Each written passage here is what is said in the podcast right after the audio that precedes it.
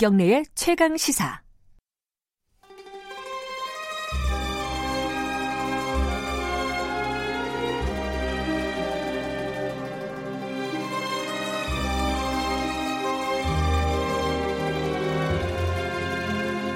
김경래 최강시사 3부 보수의 품격입니다. 우리 사회 뜨거운, 뜨거운 현안을 보수의 시각으로 들여다보는 시간. 윤여준 전 장관님 오늘도 나와 계십니다. 안녕하세요. 네, 안녕하십니까. 지금 보이는 라디오에 지금 얼굴이 나오고 아, 있습니다. 그러게요. 아, 이게 신경 쓰이네요.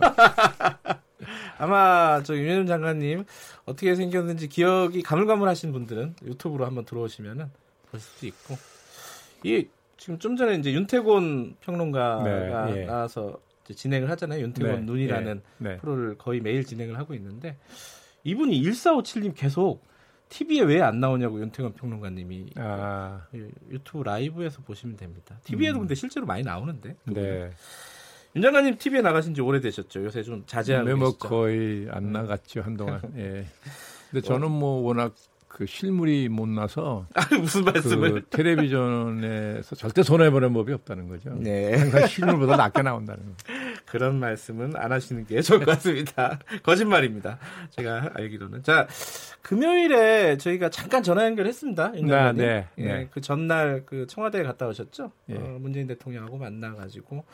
그때 이제 어, 말씀하신 게 어, 뭐 적폐청산이 먼저고 그 이후에 협치다 이렇게 이제 신문들이 많이 보도를 했는데 그게 어조가 그렇게 강한 편은 아니었다. 그렇지는 않았습니다. 그렇게 말씀을 하셨어요? 아, 네, 예.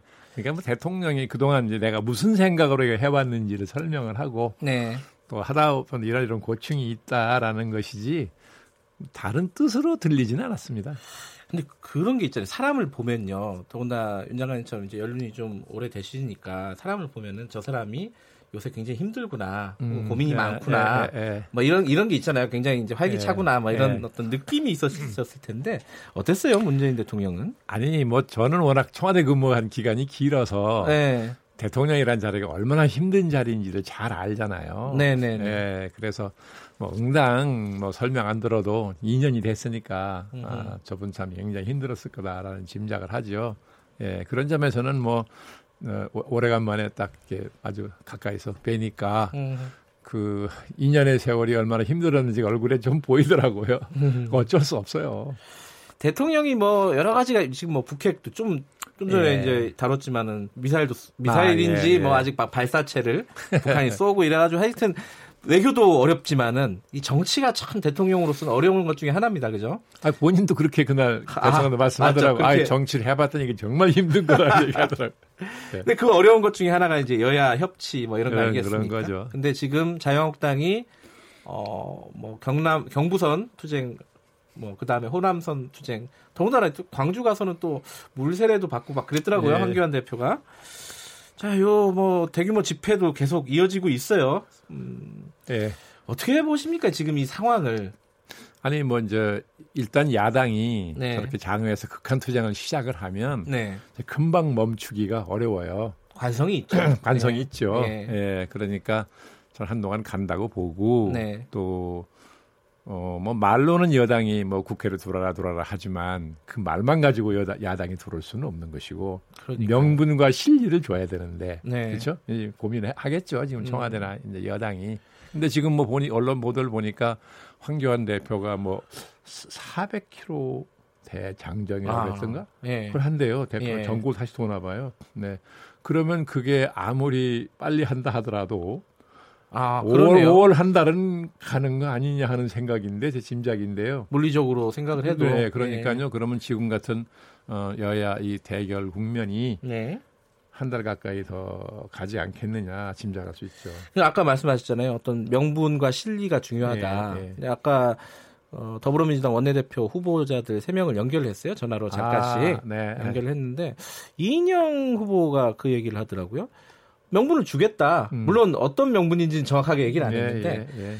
자유한국당에서 원하는 명분과 실리는 어느 선이라고 보세요? 아, 어떤 그거? 제가 알 수 없죠, 뭐. 아니, 다 아시는 거 아니에요? 아이고, 정치권 아이, 현안은? 아니, 저는 뭐 워낙 현실 정치로부터 오- 오랜 세월 멀리 떨어져 있었기 때문에, 아, 예. 예. 그걸 제가 알긴 어렵고요. 예. 아니, 항상 여야 간에 이제 이 문제를 풀 때는 네. 현실 정치라는 게 항상 정치인들은 명분과 실리로 움직이는 그렇죠. 거잖아요. 예, 예. 중요한 게 명분이고 아 명분은 얼마든지 줄 수 있다고 보죠. 음흠. 아니 뭐 민생을 챙긴다는 이상 명분이 아, 보존 명분이 큰 명분? 중에 하나죠. 그러면 예.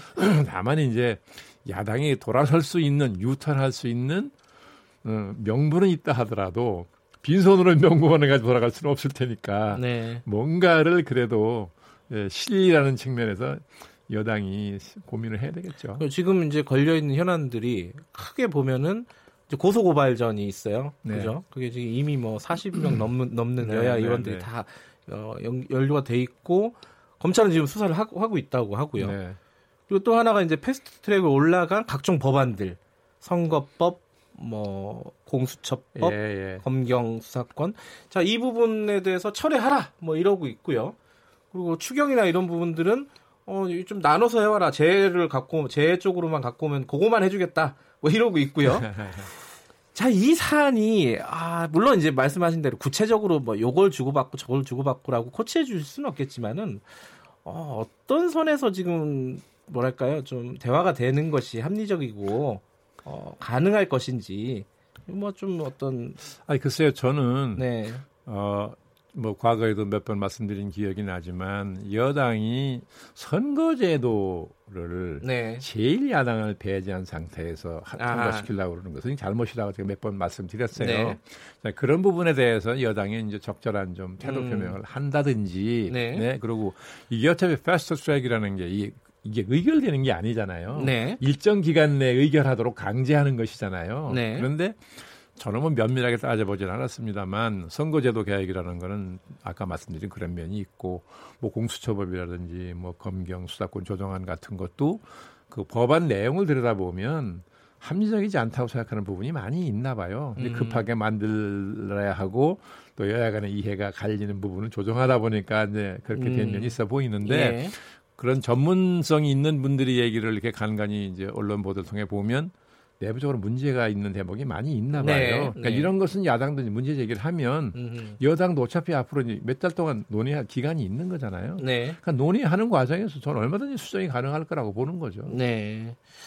근데 최근에 이제 이런 어떤 국면에서 네. 여론 조사를 보면요. 네. 각 당의 여론 지지율이 다 올랐어요. 조금씩 그러니까 이- 조금씩이나마. 예. 그게 항상 그렇죠. 상대적인 거죠. 왜냐하면 어느 한쪽이 예. 예, 어떤 투쟁을 통해서 지지 세력을 결집을 하면 네. 반드시 반대 진영이 똑같은 현상이 나죠. 음. 상대방이 결집하는 걸 보면서 이쪽도 위기를 느낀단 말이죠. 네. 그래서 간- 같이 올라가는 건 뭐 어떻게 자연스러운 현상이죠. 근데 이제 그 숫자로만 보면요. 네. 어, 청와대 뭐 청원 국민청원 네. 뭐 물론 이게 현실적으로는 음. 가능하지 않을 것 같은데 네, 제 생각에도 자유한국당 뭐 해산 청원이 뭐 170만 명이에요. 굉장히 많은 네. 숫자이기도 하고 그리고 막 좀 우스개지만 저는 이건 정말 말도 안 된다고 생각하지만은 뭐 나경원 원내대표 삭발을 해라 뭐 이런 청원도 있고요. 뭐 하여튼 여론이 아마 보는 사람에 따라 다르겠지만 자유한국당한테 그렇게 또 요- 우호적인 거 아닌 것 같아요. 좀 자유한국당 입장에서 좀 부담스럽지 않을까 이런 부분들은 라는 생각이 뭐 들어요. 겉으로 그렇게 말은 안 하지만 네. 속으로는 왜 그런 부담을 안 느끼겠습니까, 솔직히. 음흠. 그리고 그런 국민 청원만이 아니라 네. 시중에 나가서 얘기를 해보면, 예, 네, 해보면 뭐 민주당에 대해서도 물론 국민이 많은 실망을 하고 뭐 일부 분노하고 그렇지만은 네. 민주당에 대해서 실망을 해서 신랄하게 비판적인 얘기하는 사람들도 네. 나중에 보면 그렇다고 그러면 자유한국당을 반사적으로 지지할 거냐 그렇지는 않아요. 음. 제가 겪는 걸 봐도 겪어봐도 그래요. 예. 네, 그래서 민주당이나 문 대통령에 실망했다고 그래서 이 지지가 자유한국당으로 가지 않을 거라는 거죠. 지금 보면 그래요. 네. 그런 점에서는 자유한국당은 그걸 모를 리가 없고 예. 뭐 그것 때문에 속으로는 많은 고민을 하겠죠. 음. 근데 지금 아까 이제 제가 저- 더불어민주당 원내대표 3명을 네. 후보 예. 3명을 연결했다고 했잖아요. 네. 요번 선거가 약간 대화의 모멘텀이 될 수도 있지 않을까라고 아, 이제. 기대를 하는 것 같더라고요. 아니, 물론이죠. 후보자들이? 과거에도 보면 네. 원내대표가 바뀌었으면 네. 새로운 사람이 등장하면 그런 그죠? 새로운 대화의 계기가 마련되지요. 그럴 수 있죠. 음. 이번에 자유한국당이 보여준 소위 투쟁의 강도로 보면 아, 예. 예, 저쪽에 창구가 바뀌었다고 금방 대화가 부드럽게 될 것 같지 음. 않아요. 제가 보기에는. 예. 그렇기 때문에 왜냐하면 투쟁의 강도만큼 돌아서려면 그만한 명분과 실리가 있어야 되는 거잖아요. 아, 그건 진짜 논리적이네요. 예, 관성이 그래, 세니까. 서 제가 이제 예. 대통령께도 예. 예, 제가 보기엔 이게 어려울 것 같으니 대통령이 푸는 노력을 하시는 게 좋겠다고 말씀드린 거예요. 아. 근데 대통령이 풀 수 있는 방법이 뭐가 있어요? 많죠. 와, 아니 아, 대통령이 그렇게 결심을 하면 음, 방법은 뭐 밑에 참모들이 찾을 텐데 음흠. 아니 이게 왜 많다고 말씀드리냐면 네. 어 이게 무슨 기상천외한 예. 기발한 아이디어가 필요한 게 아니거든요. 아, 그래요. 지금 그런 게 필요한 것 같은데 아니, 그게 아닙니다. 아니군요. 아니고 예. 과거에 여러 차례 이런 경험이 있어요 여야 간에. 그렇겠죠. 예, 그리고 예. 그 어떻게 풀었나 하는 과정을 보면 되게 방법이 있는 거거든요. 음. 아니 이런 걸 갈등을 풀려면 사람이 마주 앉지 않고는 안 되는 거예요. 네. 앉아서 얘기를 해야 되잖아요. 네. 예, 근데 이게 상황이 심각하니까 말하자면 최고 책임자들이 앉아서 문제를 풀는 자리가 만들어진다고 하면 어떤 형태로든지 음. 안 풀리지 않을 거라는 거죠. 요새 유행하는 top-down 방식이군요. 뭐 그러나 비민주적이라는 뜻에서는 아니고 어, 아니 예. 뭐 북미 남북 회담 뭐 음. 다 이게 top-down 예, 방식으로 그러니까 진행이 이제, 되니까. 아, 그러니까 이제 항상 뭐 의사 결정에서 아래로 지시해서 일방적으로 음. 한다. 아, 닫다 가면 이런 인식을 받기 쉬운데 아. 그래서가 아니라 이게 문제의 성격과 예, 투쟁의 강도가 아래서 해가지고는 예. 풀릴 가능성이 없으니까 할 수 없이 더 위. 계신 분들이 나서서 풀어야 된다 그런 뜻이지 이걸 비민주적인 방식으로 풀어야 된다는 뜻은 아닙니다. 아니 얽히고 설킨 게 많으니까 이 책임자가 풀어야 된다. 네. 그죠? 쾌도 난마라고 하잖아요. 그죠? 아, 대통령은 네. 국정의 최고 책임자잖아요. 예. 네, 국정의 최고 책임자라는 것은 이런 경우에도 일이 안 풀리면 현실적으로 그 부담 책임을 안게 되는 거예요. 근데 뭐 어쨌든 그런 식으로 대화의 어떤 분위기는 만들어져야 되잖아요. 서로 네. 간에. 예, 예. 그러면 이제 싸우더라도 어떤 선을 넘어가지 않는 네. 싸움이 굉장히 예, 중요할 예. 것 같은데 제가 보기에는 네. 근데 이런 목소리가 나와요. 그러니까 뭐이 어떤 의미로 얘기하는지 모르겠지만은 자유한국당 김무성 의원 같은 경우에 사실 네. 굉장히 그 자유한국당에서 어, 뭐랄까요 사선이기도 하고 중진 아니겠습니까? 네, 예. 다이너마이트로 청와대를 폭파시키자 이런 아니, 발언을 한단 말이죠. 저도 그 텔레비전에서 그걸 보고 깜짝 놀랐어요. 네. 평상시에 김무성 의원은 그런 그런 자극적 극단적인 발언을 잘 안 하는 편 아니었나 싶은데 예. 사람이라는 게 이제 현장에서 말을 하다 보면 그죠?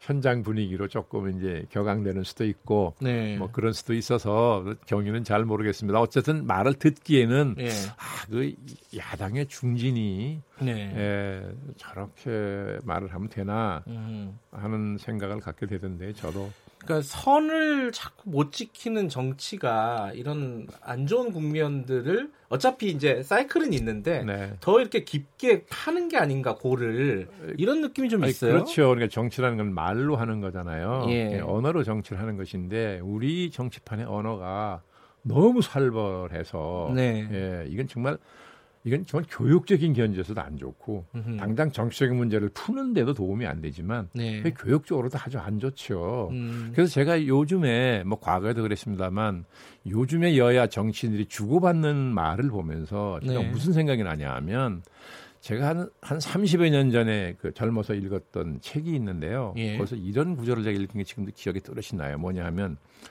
언어의 구조는 사고의 구조와 같고 네. 사고의 구조는 존재의 구조와 같다. 음흠. 이 언어, 언어 철학자의 말이라서 표현이 어렵지요. 네. 말을 이걸 쉽게 바꾸면 결국 말하는 거 보면 인간 됨됨이 할수 있다는 뜻이에요. 어, 그렇죠. 쉽게 예. 풀면 그런 거잖아요. 네.